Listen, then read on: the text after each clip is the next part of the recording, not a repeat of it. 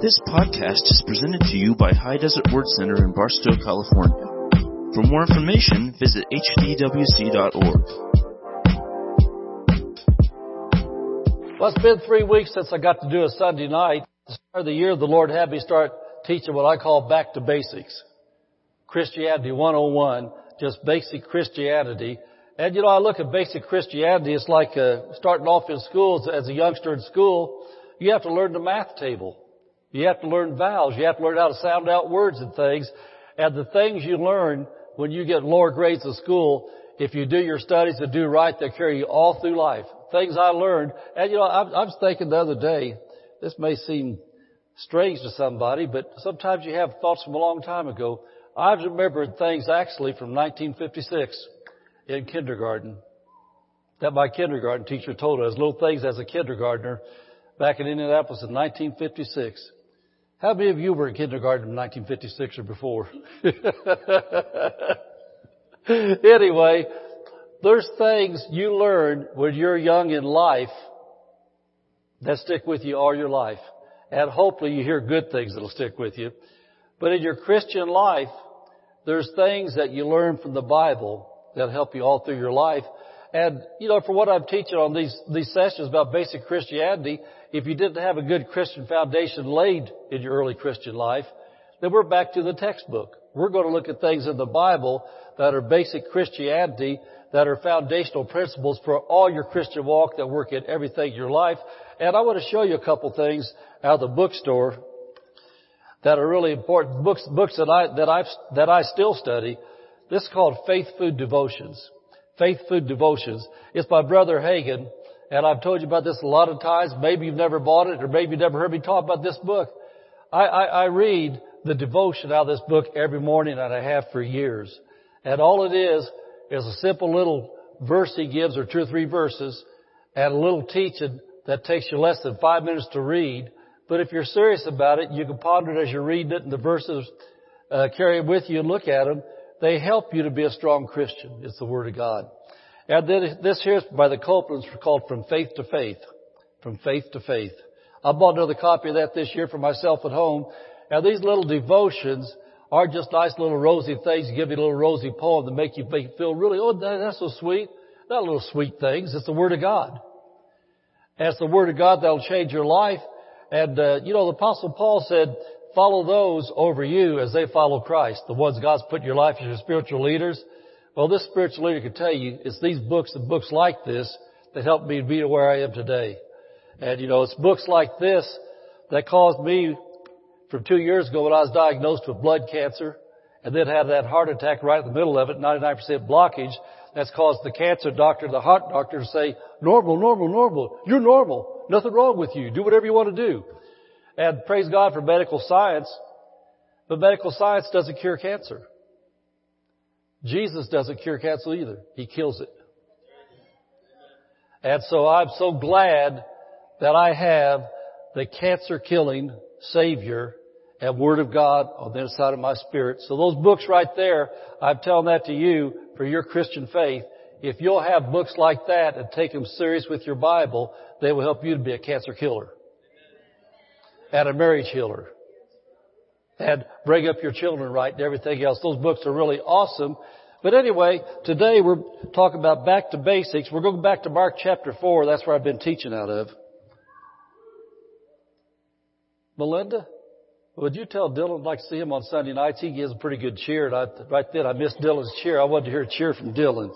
Got to send him a text or something. Say, Dylan, you need to be here to cheer on Sunday nights. Okay, back to basics. And tonight I'm going to call this Keep Working the Word. Keep working the Word. And that's kind of the, the lines that uh, Susan was talking about, about the Word of God. But in Mark chapter 4, matter of fact, uh, Jesus basically says in the middle of this, in the middle of this teaching here, that if you don't understand this parable, you won't understand anything. But if you understand the Christian principles that are in this parable, you'll understand everything about God you need to know to be able to never lose in life again. I didn't say never have a battle again.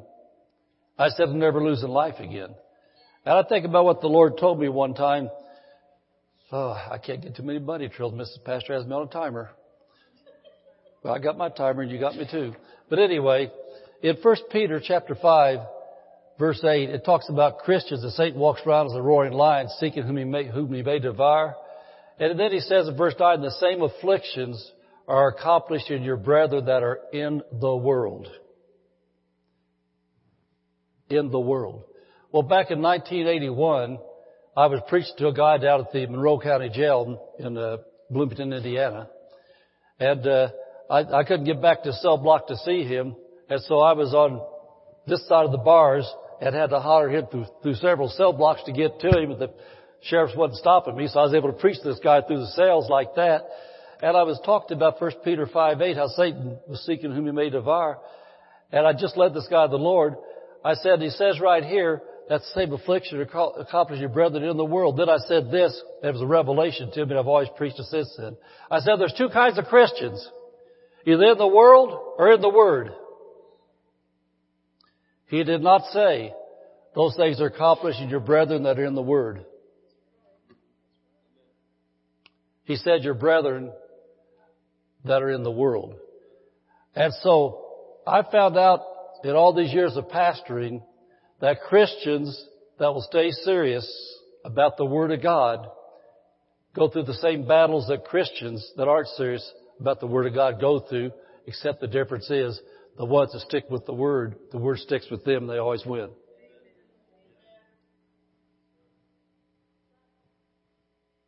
I want to say that one more time. Because we are born again Christians, and right now we're in Satan's territory. 2 Corinthians 4 4 says at this point in time, He's the God of this world system. But then Jesus said in John 17, praise that although we're in the world, we're not of the world. And that in Him we can triumph. And so we right now, until Jesus gets to reclaim this planet, which at the end of this church age He will, until He gets to reclaim it, we down here on earth, we're occupiers. He said, occupy till I return. We're occupying forces on this planet. We have got to exercise Satan's defeat. We're the ones that's got to demonstrate Satan's defeat. Cancer knocks on the door of a serious believer should answer it with faith and say, cancer, you're an invader.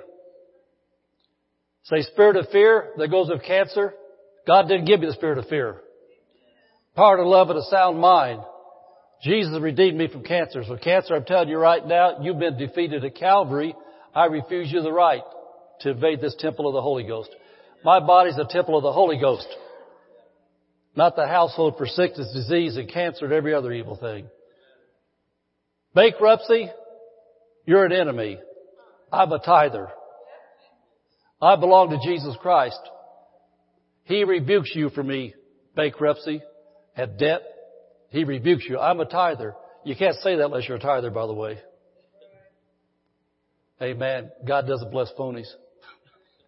but anyway, I'm telling you how this thing works. We as Christians have rights in our contract, which is called the New Testament. And we've got to exercise those rights. And so as we look at these things in Mark chapter 4, these basic things in Mark chapter 4 work in every arena, everything you ever face in life is right here in Mark chapter 4. So we're going to start at verse 1. And I want to just go through this quickly because I want to get to the points we are. And you can listen on the internet of the uh, things we taught before on this and lots of other times we've taught it. But anyway, verse 4, verse, chapter 4, verse 1 says that he began to teach by the seaside and there was gathered unto him a great multitude so that he entered into a ship and sat in the sea and the whole multitude was by the sea and on the land. He taught them many things by parables. He taught them many things by parables. And any spirit-led preacher today teaches many things by parables. And a parable is a natural illustration to help you understand a spiritual truth. Natural illustration. And you remember Jesus in, in, in Matthew and in Mark, he talked about follow me and I will make you fishers of men. He was talking to fishermen. Fishermen knew what it was to fish. And he said, I'll help you catch men. Well, see, in this world, people are floating around aimlessly. And the devil has all kinds of traps and snares and baits out there to try to try to take people to hell. And Jesus said, I'll help you to catch them and rescue them from that sea of sin. I'll show you how to fish and catch, catch men and rescue them from Satan's dominion. Amen? And then at other times when he's talking to carpenters, then he talked about a wise man built his house upon the rock. And he laid a solid foundation. And his foundation was hearing and obeying the word of God. And so it depended on who he was talking to, what kind of illustration he gave them. And so the groups he was talking to, God would give him natural things, he would share them. And so it says right here, he's getting ready to tell us a parable. And so we got to listen to this. And he said to them in his doctrine, Hearken, behold, there went out a sower to sow. If you got a different translation, probably says went out a farmer to plant seed. And so you get a picture now, he's talking to farmer type people.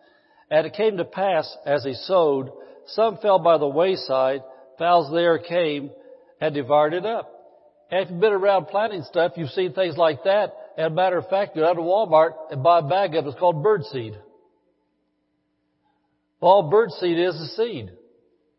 But if you're planting good seed in a garden or in a field and it doesn't get under the dirt, then the birds eat it. Let me ask you this. If you're a farmer planting corn and the birds come and eat the corn, how much corn are you going to have come up? No. All you got is bird poop. No, no, no, I'm just, you know, that sounds kind of carnal, but it gets your attention. And so, we're not, he's heading to a spiritual point here. Jesus is the one giving us this.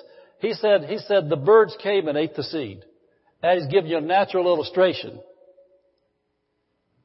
And so, says the birds came and ate it, and then says some fell on stony ground where it had not much earth, and immediately sprang up because it had no depth of earth. Has anybody ever noticed that out here in the desert, well, there's not a whole lot of depth of any kind, that in the springtime, if we have rain or snow or any kind of much moisture at all, in the wintertime here, what happens in the springtime? Come about April, what happens? You got the little purple flowers everywhere. Those little yellow things everywhere.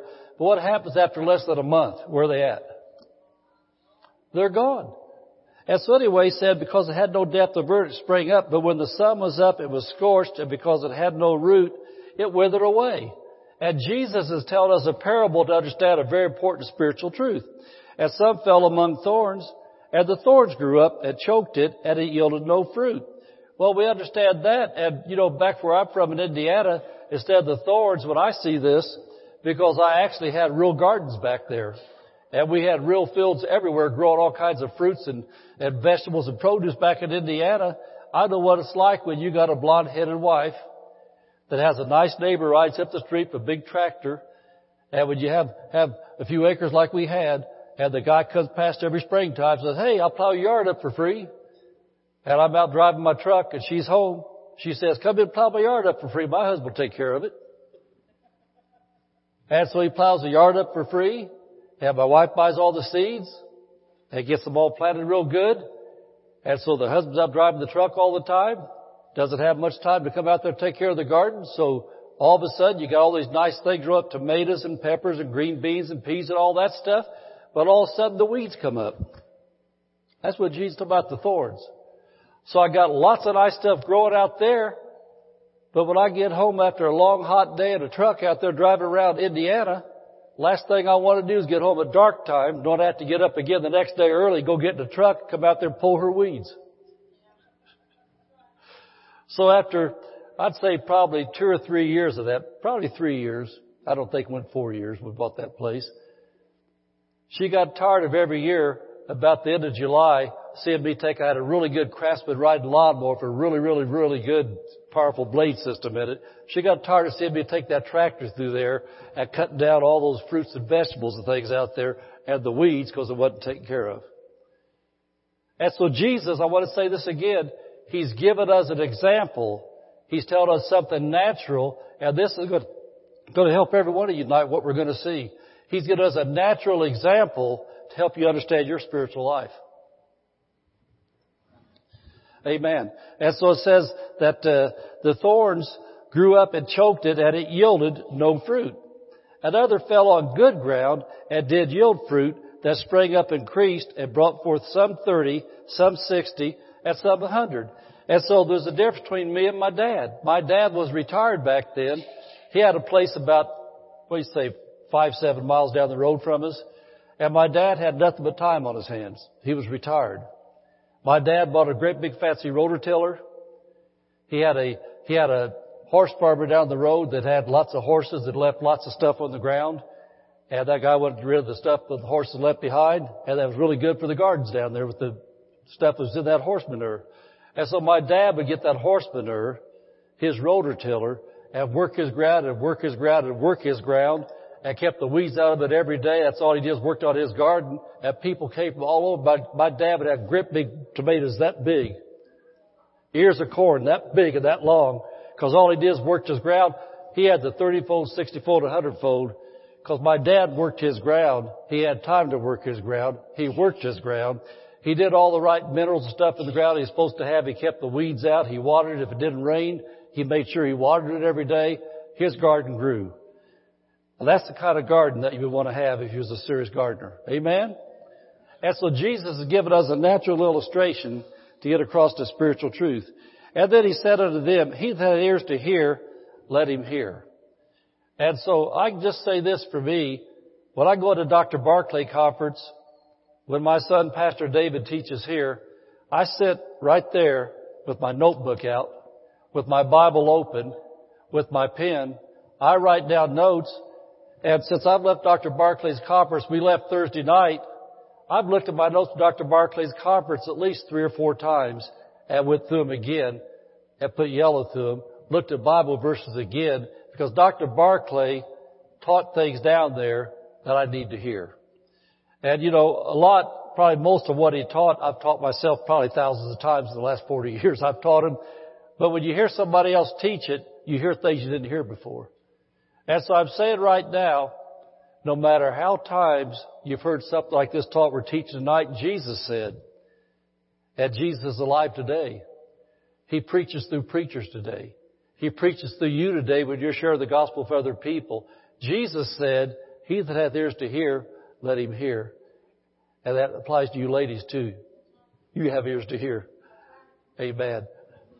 And so anyway, we see that there that he said, when he's alone, you know, the, the ones asking about what he heard, and he said in verse 11, Unto you is given to know the mystery of the kingdom of God. But to them are the outside, these things are done in parables. So I want to say this. I circled verse 11. I put yellow to it.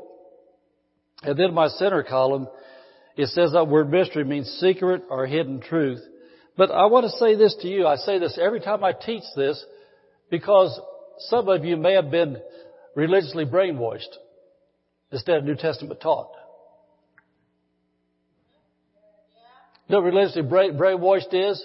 When you've been around people that think they're super spiritual and say, God moves in mysterious ways, His wonders to perform. You never know what God might do. Jesus just got through saying, if you got ears to hear, hear. It's given to you to know. He doesn't want you in the dark. Sometimes we don't know how He's going to do it.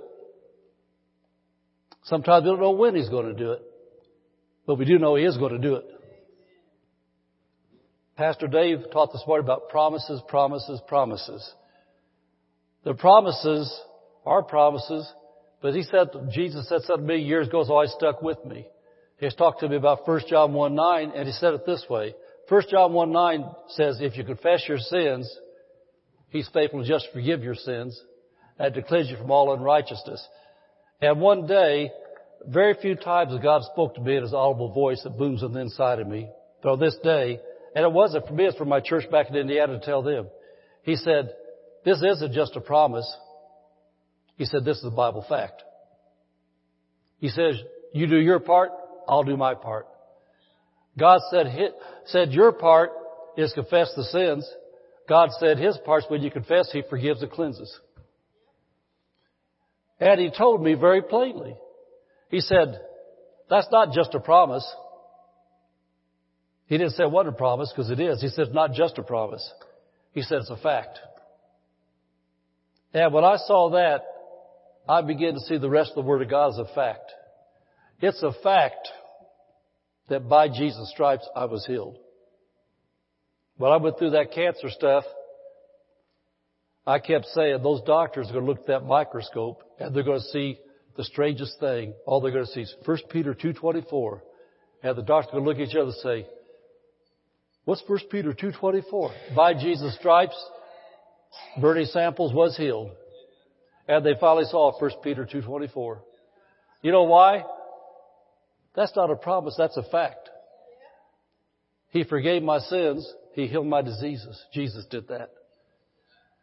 Amen. And so, was it a mystery to me that two weeks after a very serious heart attack where the doctor said, and where's Katie at? She in here?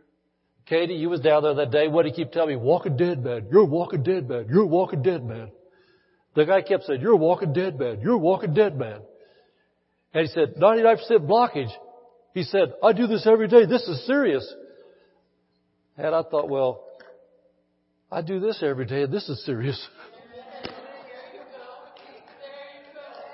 He said, he said, you don't, he said, you don't understand. He said, I do this every day. People die every day. I watch them die. But then you know what he told me? You have no damage. You have no damage. I said, okay, I do that. I didn't tell him that because I didn't want to sound stupid to him, but I thought, yeah, I do that. No damage because by his stripes I was healed. And it wasn't just a verse I quote. It was a verse I live. I live that. So he told me I can do anything I want to do. I, at, at that point in time, I had been on an airplane for a couple of years, so I like to travel and go places. I said, can I fly on an airplane? He said, yeah. And I like to go to Big Bear. I hadn't been there for a couple of years. I didn't know about heights, how that would affect anything in my life. I said, well, can I go up to Big Bear? He said, you can swim. I said, what? He said, you could go swimming. I said, oh good, I've never come before. You mean I can swim now?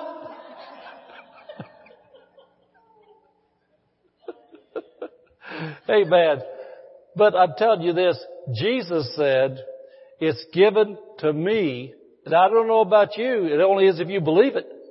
But to me, I believe it. When Jesus, Jesus has given to me to know the mystery, the hidden truths, the secrets of how the spiritual world works, I said, okay, I receive it, Jesus. I'm going to learn what you got to say.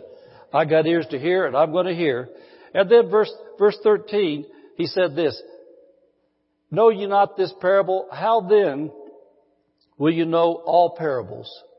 Well, paraphrased, I don't know what the NLT says, but I know what this says to me. When Jesus said this, and this is what I, I just pray that everybody sitting here tonight will hear what I'm saying. All the internet listen to what I'm saying. Jesus said, if you understand what I'm teaching you in this parable, you'll understand everything else I have to say to you in life. On the other side of the coin is this, if you don't get this, what he's saying, you're going to be confused your whole Christian life, and you're going to go around saying, God moves in mysterious ways, His wonders to perform. Can't never tell what God might do. You're going to go around saying dumb things like, I'm hoping and praying. You know, we're just hoping and praying. And you're going to get on Facebook and you're going to say, send in prayers, hon. You'll get on Facebook and you're going to say, message me so I can hear all the juicy gossip nobody else can see. I want to hear the gossip. You know, you get the teasers on Facebook and they'll put the goofy little faces on there. And they'll say some kind of little whiny thing, a one-liner, just to see how many whiners they get to call them. You know why? Because they don't understand this parable yet. Here's what I found a long time ago. You know how many people asked to pray for me when I went through that cancer and heart attack stuff? You know how many people asked to pray?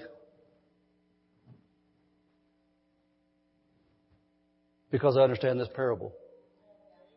What I did at the onslaught, on, onslaught of that attack, I called the elders of the church because Jesus, James 5:14 says, "Is any sick among you? Call for the elders." So let them pray over him, anointing him with all the name of the Lord. And he said, "The prayer of faith shall heal the sick." He didn't say the prayer of faith will make them feel better. He didn't say the prayer of faith might cause something to happen because you never know what God will do. When he said the prayer of faith shall heal the sick, in my heart, my mouth, I said, that's a Bible fact. I called the elders of this church together. They prayed for me one time. I had preachers over the course of time for that, went through that thing that one, well, could they pray for me? I said, no, really. I said, you don't have to. I said, the elders of my church prayed for me according to James 5.14. God said that when they prayed the prayer of faith, He healed me. That's why I said you don't need to, but what you can do is you can thank the Lord that when they prayed, God started moving, that only God's working in me. I told this congregation, I told you guys many times when that was going on, I said, you don't have to pray for me, but you can praise God, thank Him for my healing. Because when they prayed, God moved. Because if I didn't believe God moved, why'd I have them pray? And then when I'm teaching you out this parable tonight, I can tell you this. God doesn't move because you felt it. God doesn't move because you saw anything. God moved because His Word said what He will do. And because His Word said it, I didn't have to see, I didn't have to see changes in what the microscope said. See changes in what all their testing said, the CT scans and all those different scans and stuff. I don't know what all they are. CAT scans, CTs, I don't know what, I don't know what all those T's and D's were and stuff. I can't remember. But I wasn't going by those. I was going by the Word of God. And so, but I knew this. I knew there'd come a point in time that what they saw would change to line up with what was prayed. That point in time came where they finally started agreeing with what God said. But that happened because I've learned to walk by faith in the Word and not by sight. I've been teaching healing for really since the first year I was a born again Christian, but I started teaching in churches in 1981. How many years ago is 1981 from now? That's about 39 years ago. I've been teaching in churches for 39 years. And so I've always taught people that when you go to the doctor through serious things, don't get too excited if they give you a good report. They're only going by what they see. Because the next time you go, they might give you a bad report. And so if you're excited, it's okay to get happy about good reports, but if your faith is based upon what they're saying, then the devil has a thing called the counterattack. Next time they'll say the numbers are down. And then if your emotions were based upon what they said of the good side, then your emotions go down. Next time you go down. And you might go into pouting. and Instead away from church. And getting offended at God. What happened, God? He didn't change. His word didn't change. The devil's trying to counterattack. And so your excitement's got to stay in the Word of God. You know, you got to say things like, man, it's so wonderful to know the Word of God says, Lay hands on the sick in the name of Jesus, they shall recover. I've had a hands laid on me and I'm getting better every day. And you go to the doctor and the doctor tells you, I got some bad news for you. This time it went down much lower. You leave there and say, glory to God, the word's working. By his stripes I was healed. Knowing God's working in me. Go back the next time. Doctor says, man, I had bad news last time. Got terrible news this time. It really went down. You leave there and say, glory to God, the word's working, has been laid on me, I'm getting better every day. And there comes a point in time, the doctor starts going, we don't understand this. We just don't understand this. And they'll lay their papers out. You'll see the numbers here, and the, and the doctors say, I just want you to know, we're not messed up. This really is your report where it was. And this is where it was. This is where it is now. And we just don't understand it. They just say, well, you must be one of the ones that Jesus talked about. You're on the outside, you don't understand. But I'm on the inside. And I've got inside information, inside my Bible information. Amen. And so, then you say, this is not a mystery to me. I'm not lucky. I'm a person that loves Jesus. And not only do I love Jesus, but I love my Bible. I love my church. I love my pastor. My spiritual life is more important to me than my natural life. And because I'm very serious about being a follower of Jesus Christ and His Word, that I knew that you'd finally see what God said in His Word, but I had to fight the good fight of faith till you saw it. And then once the doctor gives you the good report, you don't quit church, lay the Bible down. You remember where you got it at. Amen. And so anyway, he said verse 13, if you know this parable, you know all parables because God does not want you in the dark. Matter of fact, the New Testament calls us children of light. He says walk in the light. Says he's the father of lights. Said we're to let our light shine. Let's talk about the light of God's Word His life on the inside of us. So anyway, let's go through this. In verse 14, I'm going to do this kind of quickly till I get to the point for today because we've looked at this before. The sower soweth what? The Word. And verse 15 says, these are they by the wayside where, uh-oh, I've got to disciple these guys again what we do.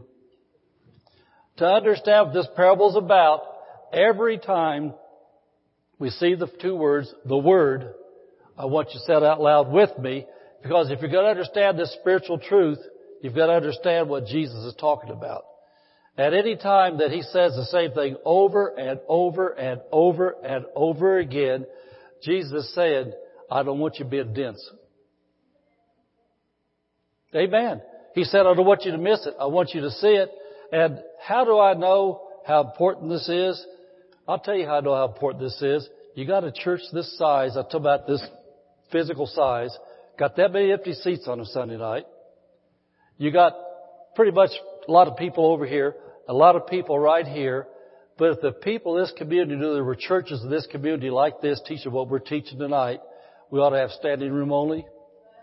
Ought to have all these people in this high desert area that have serious illnesses, that have marriages that are about to be destroyed, that have children about there being taken captive by the devil, that are going through things they're going through, if they knew what we're teaching tonight, these churches would be packed out.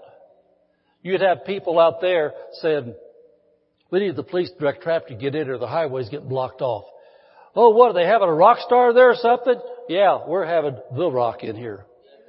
Amen. He's a rock star, alright. He's a bright morning star, and he is our rock. Amen. So anyway, now, now do this with me. The sower soweth, and these lay by the wayside where is sown. But when they have heard, Satan cometh immediately and taketh away that was sown in their hearts. And these are they likewise which are sown on stony ground, who they have heard, immediately receive it with gladness, and have no root in themselves, and so endure but for a time afterward, when affliction or persecution arises for, for the word's sake, immediately they are offended. And these are they, they which are sown amongst thorns, such as hear the word. And the cares of this world, the deceitfulness of riches, and the lust of other things that are in choke the word, and it becomes unfruitful. And these are they which are sown on good ground, such as hear the word, and receive it and bring forth fruit, some thirtyfold, some sixty, and some a hundred. So I want to, I want to give you an open book test. What is the mystery? Just in two words, answer this question, Bennett. You just read it a bunch. What is the mystery? What is the secret of the kingdom? What is it that Jesus wants us to know? The Word. He wants us to know the lessons about the Word of God. And he said, if you understand this principle, you understand everything. And I'll, I'll just tell you, uh, just in, in, a real nutshell, I want to get back to what I'm looking at here, what it is. Back in Genesis chapter 6 in the natural world, after the flood, he told Noah, I know it was chapter 8 verse 2 I think wasn't it? He said, he said, as long as earth remains, there'll always be day and light. You'll always have the seasons. And then he said there'll always be seed time and harvest. So in the natural world, ever since the book of Genesis, seed time and harvest has always worked. You plant seed in the ground, you get a harvest. And so the Jesus said that's the natural side. Now the spiritual side is this. He said the seed is the Word of God. Your heart is God's soil. You plant God's Word in the soil of your heart and you cultivate the heart. You keep the heart watered with prayer. You keep the weeds out of the, out, of the garden of your heart. And it says, just as surely as those tomatoes grow up, watermelon grows, flowers grow, whatever grows, he said in the spiritual arena, that's what it's like. If you, well, I, uh, I'm getting back to where we are here, but you gotta see things. If you do not need a harvest of understanding tithing right now, but you need a harvest of healing because you've been diagnosed with something. Plant healing seed. There's a difference between healing seed and money seed.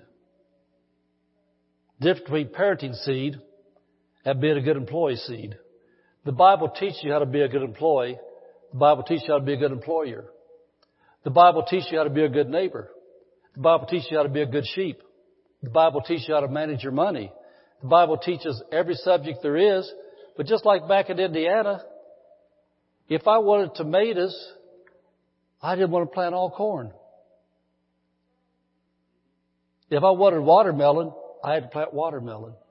If you're having serious marriage problems, you better come to the marriage seminar and get hold of some marriage seed. And then you better buy some books that teach the Bible on husband and wife relationships. If you're having trouble with your children, instead of going around talking about what, what brats they are, what losers they are, what rugrats they are, how bad they are, you better look at the mirror and first of all acknowledge that maybe there's something wrong with the parent. And then maybe you better plant some parenting seeds. The Word works when you work the Word. And so what I'm saying, Jesus said, and I learned this as a new Christian, whatever area of my life needs changed, if I don't plant the Word of God for that area, I have no harvest. And then when I plant the Word of God, I've got to work my heart like I do a garden. And so anyway, I want you to notice then, I'm not, I don't want to major on this, but you've got to see this. Verse 15 says that these are they by the wayside where the word is sown, where they have heard Satan cometh when? Immediately, and taketh away what? The word that was sown in his heart. Okay. Don't have to be a prophet to tell you what the Bible says, because Jesus told us, understand this, you understand everything. What am I teaching on tonight, congregation? Okay, in the spiritual realm, what's going to happen when the last prayer said, "Not be saved," and you walk out the doors? What did Jesus say is going to happen? Says come immediately what? That's why I learned way back in 1980 when my pastor taught me, every time you enter a service where the Bible's taught, take notes. I cannot tell you how many, probably hundreds of thousands of sheets of paper I've went through in the last 40 years. I've got boxes of notes at home, and sometimes I'll go through there and dig up different seasons of life where I'll read things I've taught or things that I've been taught. And that's why from Dr. Barclays I take notes. I come home and study those notes. Because I know the things that he said, as good as they was, they were meant for more than be good feelings down there in San Diego. They were changed my life up here in Barstow, California. And so what I'm telling you is this. Why don't you get a step ahead of the devil this time? I hope you're taking notes tonight. You know, I don't know if you are or not, but I hope you are. And when you leave tonight, why don't you, either tonight or tomorrow morning or a few times this week, pull those notes out again and say, Satan, you're not going to steal the word. According to what God's word says, my pastor is like a spiritual farmer. I'm God's dirt. And God used my pastor to plant his seed in my heart and because of that, I'm going to keep that word, not let Satan steal it from me. I'm going to learn what God said to me. Amen? And what are you doing? You've already passed level one then. You kept the word. Because remember he said that what this was was like the birds eating it up. He said well, that word's out there like tonight. Some of these hearts are catching the word, but then some of them, sad to say, they're going to let the devil come like a bird just peck it away. Amen. Okay, so then the next thing he says is this, these are likewise which are sown on stony ground, who when they have heard the word, immediately receive it with gladness. How many received the word with gladness? I hope everybody did. Amen. So he said, receive with gladness and have no root in themselves. Have no root in themselves. And so endure but for a time afterward, when affliction or persecution arises for the word's sake, immediately they are offended. And so what that means is this. To be offended in this, this uh, verse right here means to be shut down. To be stopped. And so people get offended, it says, because of affliction or persecution for the word's sake. Satan's target is to get you off the Word of God. Affliction and persecution is talking about outward attacks. That means some of you are going to leave here tonight and maybe before you get out of the church, somebody in the church is going to say something that offends you. You know, there have been a couple examples I've heard about the church lately of people getting offended about little things that shouldn't really matter about anything. But they get offended that when you're, when you're a seasoned Christian, you recognize that's the Satan tried to offend me to cause me to get up under the word. Amen. Afflictions. Afflictions is talking about hard time, outward circumstances. You know, I think about Mike. I mean, man, there's a guy could be afflicted. It would be Mike. He works six days a week, all week long. And in management, I know that he takes it from both ends. and so that's hard times, persecution, all of one thing like that. But Mike has enough of the Word of God in his heart stored up. And I know in between times he has enough of the Word of God. And then if that doesn't get the job done, Betty will. she probably got a cattle prod, probably getting little shockers. Keep me going. But what I'm saying is this. Listen to me. You know, I'm using Mike for an example because it's an easy target sitting right there. But in our lives, when hard times come and we get stressed, that's the time not to back off the Word of God. Because according to what Jesus said, if you understand this principle right here, you understand everything. Satan's job is to try to squeeze us and pressure us through natural things or through people things. Whole job is, is to cause us to get so messed up we quit reading our Bible. To get so messed up to say, we got time for everything else except church. Have you ever noticed that as much as your flesh gets roughed up, if somebody calls you and says, hey man, let's go to the ball game. Or hey, free tickets to this. Free tickets to that. Well, your flesh said already, I'm not going to church tomorrow. I got to have a day off. Then all of a sudden they say, we're leaving at six in the morning. Be here. Well, you jump up and you're there. And then you say something stupid like, I have to get back to work so I can rest. But you're too tired to go to church. The whole goal was to get you away from the Word. And you know, I just want to get this into you over and over again because Jesus said you got to understand this. Your life must revolve around the Word, not try to revolve the Word around your life. The Word of God, you have to be consumed with a love for the Word of God. And you know when I say this, I'm not a religious person, I'm a Christian person that God understands there's sometimes we go through seasons where we get stretched, where you might go for a few days, you can't even open your Bible because you're so busy with life. Well, I got good news for you. Do what I started doing again at the start of the year. Start writing out Bible verse on three by five cards. Start writing down verses that mean something to you. I started doing this back in 1980. My pastor showed me, and I've kept cards for the years, done it. But at the start of this year, as I was praying and seeking God about this year, I thought, I'm going back to basics. This is what helped me get started strong. And I'm going to continue to do that this year. I'm doing cards again. I'm writing them out. I'm reading them, seeing things. And I'm saying this, God knows that there's days that you can't just sit down and devour your Bible, but you gotta find ways to keep the Word in front of your eyes. You gotta find ways to keep on getting the Word of God going because that's what Satan's after. us anyway, he tells you these things, what the devil wants to do, try to, try to, try to steal things from you. So, I want to get down then to verse 18 through 20. And this is where we're going to look at for the last few minutes to help us get this. Okay, and these are they which are sown among thorns, such as hear the word, and the cares of this world, deceitful of riches, the lust of other things herein, choke the word, and it becomes unfruitful. It becomes unfruitful. And so this is a level of Christianity where most of you are at.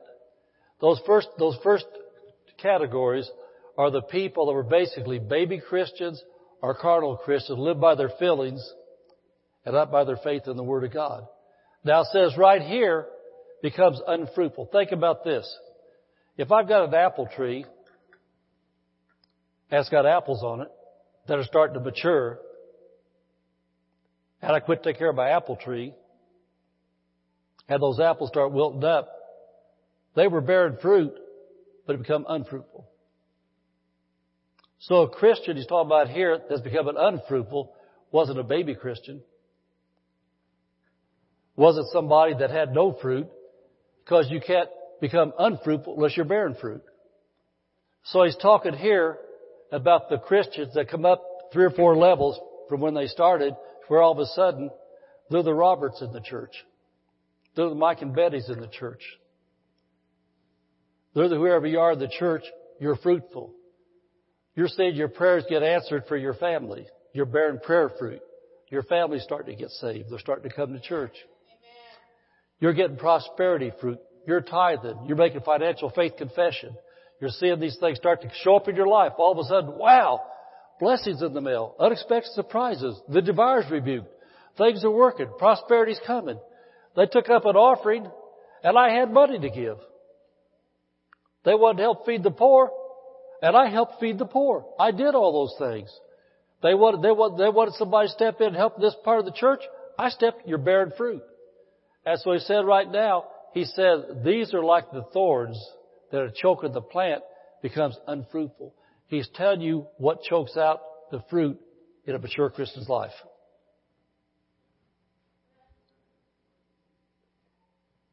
Well, next week we'll finish this because we're out of time. I'm sorry. Amen. This, this is really serious. Listen to what I'm saying. All those other things we talked about here was telling us different levels of your faith where you are. Talk about the ones that didn't take time to meditate the Word of God and get it working in their life, said as soon as affliction or hard times come, they quit. But then he said, now here's another category. He said, the thorns come, the weeds come.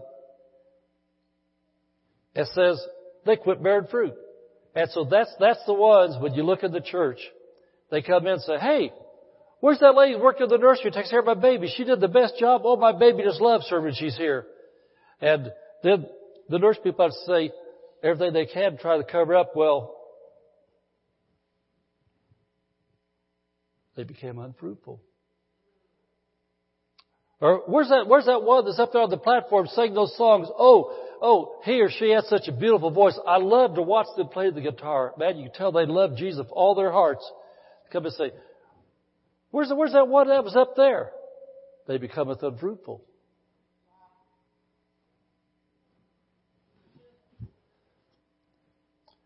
And so, I want you to notice what he says. It says, these things come in and choke the word. Something choked the life out of them.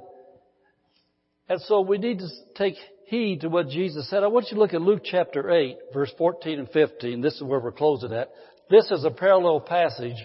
This same parable is relayed through the eyes of Luke, how Luke heard it. But I like the way Luke said it just a little bit better. And I think this will really help you and so take heed, you that have ears to hear, let you hear, so you won't become unfruitful. Verse 14 of Luke 8. And that which fell among thorns they which where they have heard go forth and are choked with cares and riches and pleasures of this life and bring no fruit to perfection or bring no fruit to maturity. And so in other words, the benefits are manifested, things are happening because of the Word working in your life. Your health's good, everything's going well, and it's all because of one thing. The Word of God is working in your life. You're working the Word, and the Word's working in you. It says choked with cares, that's worries about whatever will work on you from the devil to get you to leave God's Word to get you to leave church, leave fellowship, quit serving. Always remember 2 Corinthians 10, verse 3 through 5, the weapons of warfare are not carnal, but mighty through God to pulling down of strongholds, casting down thoughts and imaginations and every high thing that exalts itself against the Word of God, And so the devil will get you to worrying about money. Of course, by this time in your life, you've got more money because tithers' rights are working. Things have showed up, but then all of a sudden, the pleasures of this life. Now because you've got money, you're not worried about gas. You're not worried about car insurance. You're not worried about keeping the lights on. And you got that good job where you get all these days off. So all of a sudden, the weekends become Disneyville. Or the ball games. Or the trips to the pleasures of Vegas. Or the family outings. Or whatever it is, the pleasures of this life begin to choke the Word. The Word got you the money to be able to do those things. The Word got you the job to be able to have the time to do those things. Then all of a sudden Satan comes in. It says Satan's the one that comes to steal the Word. He comes in and these thoughts begin to hit you. And think about this. The love of money, the worries of life are not outside attacks, they're from the inside. That other level of Christianity, affliction and persecution, that's outside on the flesh, this is inside on the soul. That's your soul where the thoughts come. I need, I need to take a weekend off. I've been working too hard. I'm going to take a weekend off from church and everything else. And then next weekend, well, I'm still doing okay. I got to have another weekend off. I, I, I, it's summertime coming again. I think I'm going to take a vacation just from church and everything else. I got to have a vacation. I can afford it. I'm well. There's nobody sick. There's nobody sick and you're well because the Word of God's working in your family now. That's why you're not sick. And Satan knows this because of the Word. The Lord gave me a phrase years ago, and I'm going to give it to you. Just get a hold of this. Satan can't stop the Word from working. All he can do, here's a key word, is try to stop you from working the Word. He can't stop you from working the Word. He can try to stop you from working the words. When he throws the thoughts at your head about backing off on your spiritual feeding, whether it's at home, in church, or whatever it is, when he tries to get you to back off, Jesus said, if you understand this parable, you understand everything. He says, give you know the mystery of the kingdom of God. The reason that Rosalinda has so much victory in her life is because she got in a good word church sitting under the Word of God. She's working the Word. The Word's working in her. Her family's blessed. She's blessed. Her job's blessed. That's like every one of you have taken this seriously in your lives. But every one of these empty seats, it, it, just represents somebody that here at one time they received the word of gladness, jumped up and down, said, can I testify? Can I testify? But as soon as hard times come, they had no root system, so they backed off. Amen. And so we're got to wrap this up and close it down. But I want you, I want you to look at this, at, at this here. He told you right there that don't go chasing after money. Money's good if it's used right. But if money pulls you away from God, it's not being used right. And so I I want you to notice here in verse 15, and this is what we as Christians have got to strive for. But that on the good ground, like my dad's garden down there for all those big tomatoes and all that corn and all the stuff my dad had down there, that on the good ground are they which in an honest and good heart, having heard the word, how many heard the word tonight? Heard the word, keep it. How do you keep it? Write it out of three by five cards. Buy these devotionals. Have your own Bible time. Come to church multiple services a week, as much as you can. Come to church. He says, I heard the word keep it and bring forth fruit with what? Patience. That means you stick with the word, the word will stick with you. So this is the number one master key to Christianity 101 that I've learned in life. That I'm going to stick with the word, the word will stick with me, but you bring forth fruit with patience. That means you stay with it, you stay with it, you stay with it. Through good times, you're a Bible person. Through bad times, you're a Bible person. Through blah times, you're a Bible person. The Word works when you work the Word. Amen. Let's stand up.